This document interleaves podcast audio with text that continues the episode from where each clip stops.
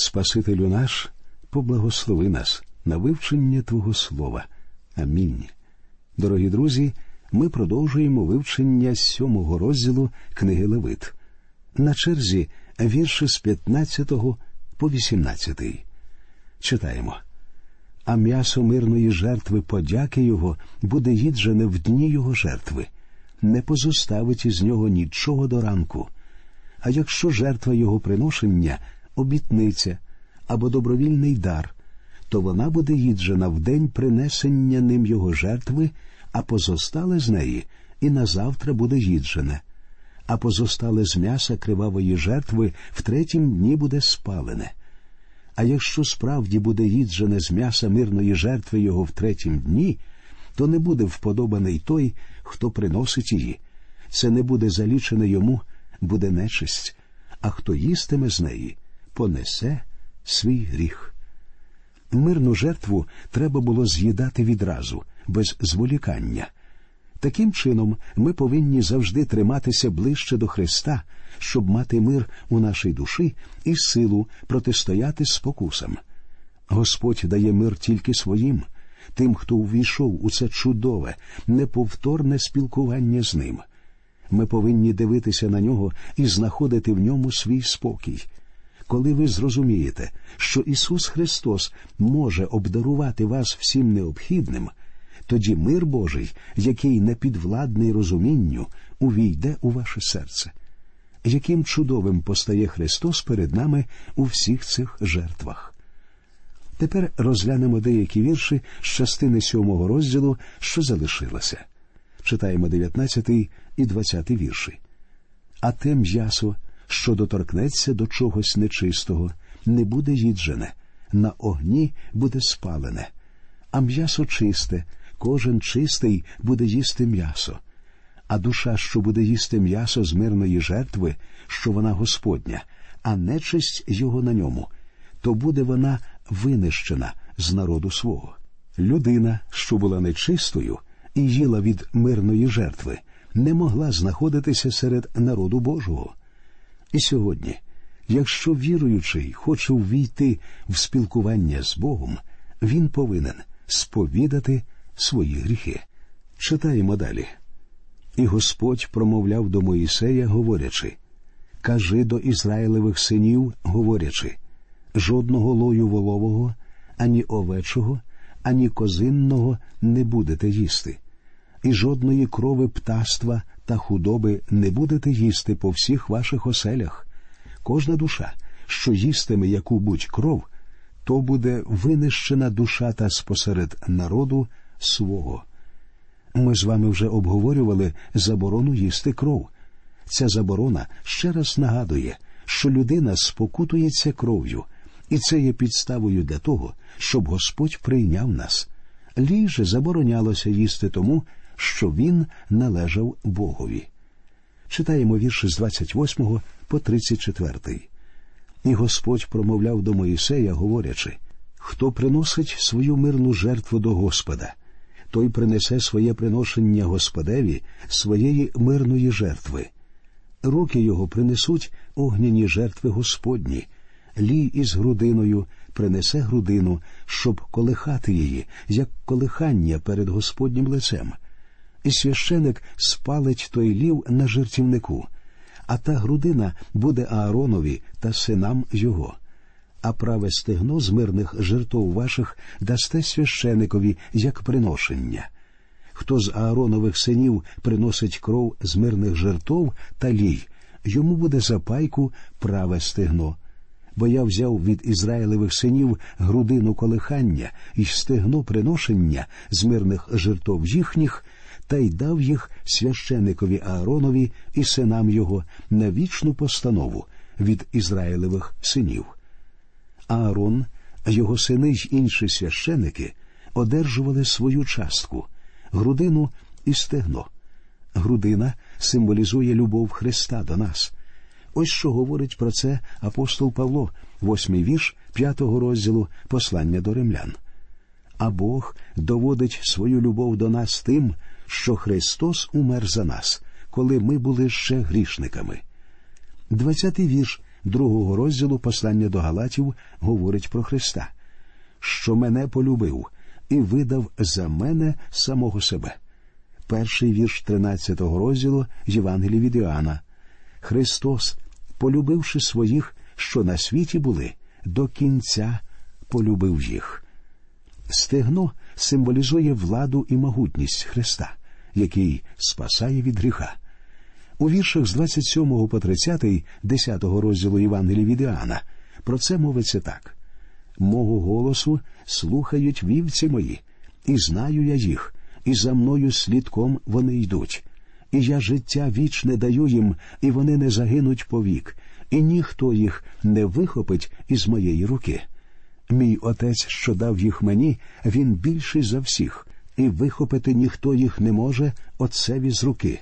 Я й отець, ми одне. Христос любить своїх вічною любов'ю. Він спасає їх від гріха. От якою є наша частка у Христі. Жертви старого заповіту не гарантували спасіння самі по собі.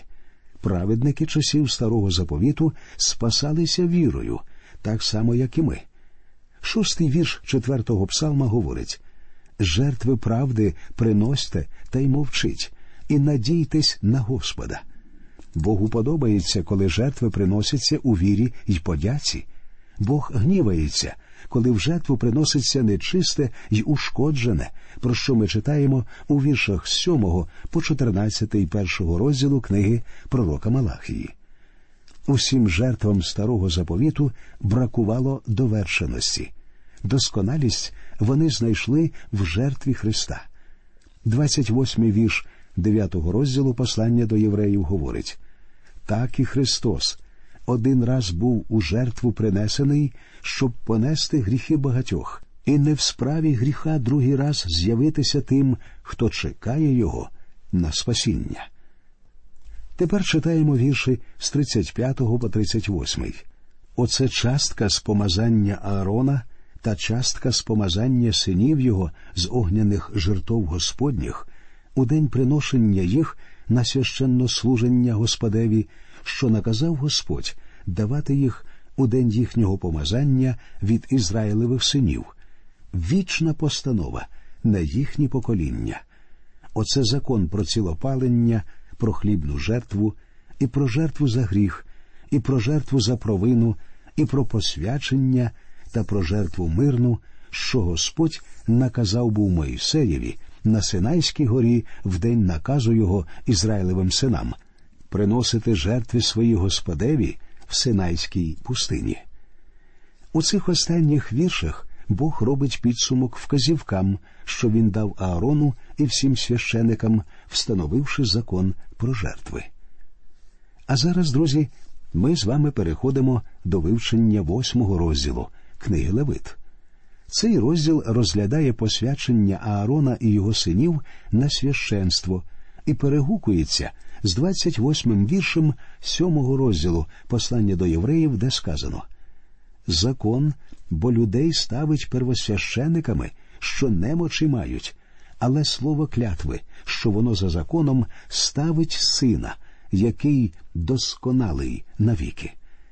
Посвячення на служіння священиком має велике значення, оскільки воно пояснює обряд посвячення, який сьогодні здійснюють в наших церквах. Дозвольте зазначити, що багато чого з того, що ми у наші часи називаємо посвяченням, є подобою справжнього посвячення. Зараз усю нашу увагу буде спрямовано не на жертву, а на священиків. На мідному жертовнику Бог покінчив із гріхом раз і назавжди. Це, однак, не робить спасенного грішника бездоганним. На жаль, він продовжує грішити. Тому Господь повинен був привести його до мідного умивальника. Там Бог умивав грішника, щоб він залишався чистим. Господь, як і раніше, умиває нас у мідному умивальнику. Ісус, як і раніше, оперезаний рушником служіння. Він умиває нас у мідному умивальнику своєї крові, і це постійно очищає нас від усіх гріхів. В Ізраїлі були свої священики, і ця книга була написана спеціально для них, для левитів. Спочатку Бог задумав зробити з усього народу Ізраїлового царство священиків. Про це відверто говориться у шостому вірші 19-го розділу книги Вихід. А ви станете мені царством священиків та народом святим. Але цього не відбулося. Гріх ізраїльтян, який вони вчинили, зробивши собі золотого тельця, не дозволив їм стати царством священиків.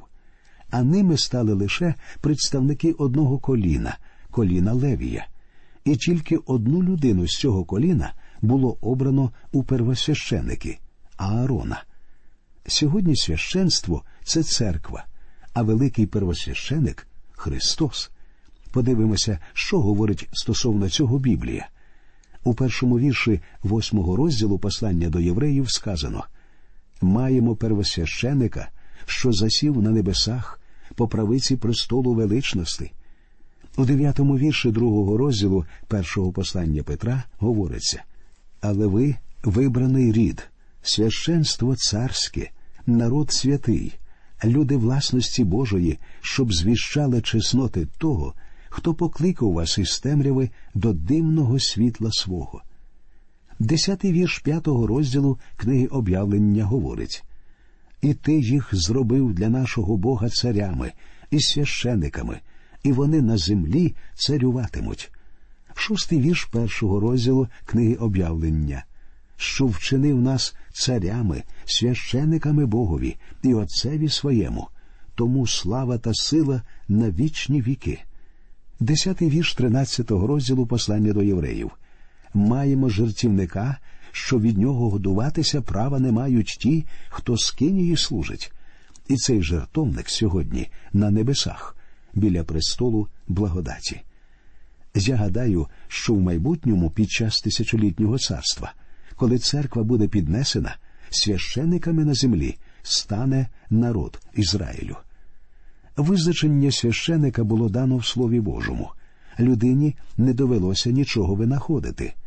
Кожен бо первосвященик, що з між людей вибирається, настановляється для людей на служіння Богові, щоб приносити дари та жертви за гріхи, сказано в першому вірші п'ятого розділу послання до євреїв. Священство в Біблії не має ніякої подібності із служінням священика в наші дні. Священик з'являється перед Господом від імені людини. Він пряма протилежність пророку. Пророк приходить від Бога і говорить за Бога з людиною. Священик, навпаки, приходить від людини до Господа і говорить з ним від імені людини. Ви бачите, що Христос це і пророк, і священик. Він прийшов від Бога і говорив з людьми від імені Бога. А тепер він звертається від імені людини до Господа Отця. Він став нашим великим первосвящеником і нашим представником на небесах перед Богом. І не лише представником, адже всі християни знаходяться в Ісусі. Друзі мої, якщо ви не в ньому, то виходить, ви зараз не на небесах. Самим нам туди ніяк не потрапити. Щоб зрозуміти значення книги Левит і особливо значення священства, необхідно знати і розуміти символіку скинії. Образна палітра скинії і священства настільки багаті значеннями і деталями, що існує небезпека переоцінити щось одне за рахунок недооцінки чогось іншого і дійти врешті помилкових висновків. Насамперед, я вважаю, ми повинні добре усвідомити і зрозуміти, що зовнішнє подвір'я Скинії символізує наш світ на землі. Саме тут пролив кров і помер Ісус Христос, а святеє святих це те невидиме місце, куди пішов наш великий первосвященик. Власне, саме це відбулося, коли Господь Ісус помер на Христі і потім піднісся на небеса. Як ми вже один раз згадували, до нього скинія знаходилася в горизонтальній площині, а він перевів її у вертикальний вимір, повернувши до неба. Іншими словами, жертовник тепер знаходиться на землі, де він помер на хресті, а святилище на небі, і Христос зараз перебуває саме там. Давайте послухаємо, як це пояснює наступні місця з послання до євреїв, 14 вірш 4 розділу.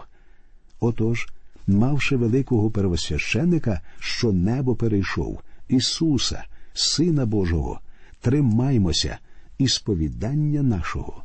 Одинадцятий вірш дев'ятого розділу. Але Христос, первосвященик майбутнього доброго, прийшов із більшою і досконалішою скинією, нерукотворною, цебто не цього втворення. Перший та другий вірші восьмого розділу. Головна ж річ у тому, про що я говорю маємо первосвященика, що засів на небесах, по правиці престолу величності, що він священнослужитель святині і правдивої скинії, що її збудував був Господь, а не людина. І нарешті 23 і 24 вірші 9 розділу. Отож, треба було, щоб образи небесного очищалися цими, а небесне саме кращими від оцих жертвами. Бо Христос увійшов не в рукотворну святиню, що була на взір правдивої, але в саме небо, щоб з'явитись тепер перед Божим лицем за нас. І сьогодні, друзі, він там, на небесах. Нам необхідно твердо засвоїти цей факт, визнати його невід'ємним для нашої віри. Ми приходимо в церкву, виконуємо деякі обряди і часто забуваємо про реальність віри. А реальність у тому, що Христос сьогодні на небесах, друзі мої, через нього ви можете і повинні звертатися до Бога, і вам наказується робити це зі сміливістю. Христос поруч з Богом, і там Він чекає на вас. Друзі, ви не самотні. Бог вам цілком доступний, доступний через Христа. Завдяки Христу скинія тепер встановлена у вертикальному положенні і святеє святих сьогодні на небесах. Дванадцять разів у восьмому розділі говориться про те, що Господь давав повеління Мойсею. І останній раз був найважливіший. У 36-му вірші ми читаємо І зробив Аарон та сини його все те, як наказав був Господь через Моїсея. Виконати усе, що повелів Бог, можна тільки шляхом посвячення. Деякі вважають, що книга Левит написана пізніше інших книг Біблії, тому що в ній нібито було винайдене священство. І проте в ній сказано, що усе було зроблено саме так, як повелів Господь. Якщо ви вірите в богонатхненність Слова Божого, тоді ви не погодитеся з припущенням про пізнє написання книги Левит, адже віра в богонатхненність Біблії переконує, що вона була написана так, як повелів Бог. Розглянемо структуру восьмого розділу, в якому говориться про посвячення на священство. Вірші з першого по п'ятий заклик до всього народу прийти подивитися на обряд посвячення. Шостий вірш обмивання Аарона і його синів. Вірші з сьомого по дев'ятий одягання первосвященика у відповідний одяг. Вірші з десятого по дванадцятий посвячення первосвященика. Тринадцятий вірш одягання священиків у шати. Вірші з 14 по 30 очищення Аарона і священиків кров'ю жертв. Вірші з 31 по 36 заповіді Аарону і його синам. Отже, давайте прочитаємо про те, як Мойсей зібрав увесь народ подивитися на обряд посвячення.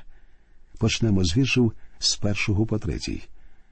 І Господь промовляв до Моїсея, говорячи Візьми Аарона та синів його з ним, і шати, і оливу помазання, і бичка жертви за гріх, і два барани, і коши з опрісноками, і збери всю громаду до входу з кинії заповіту.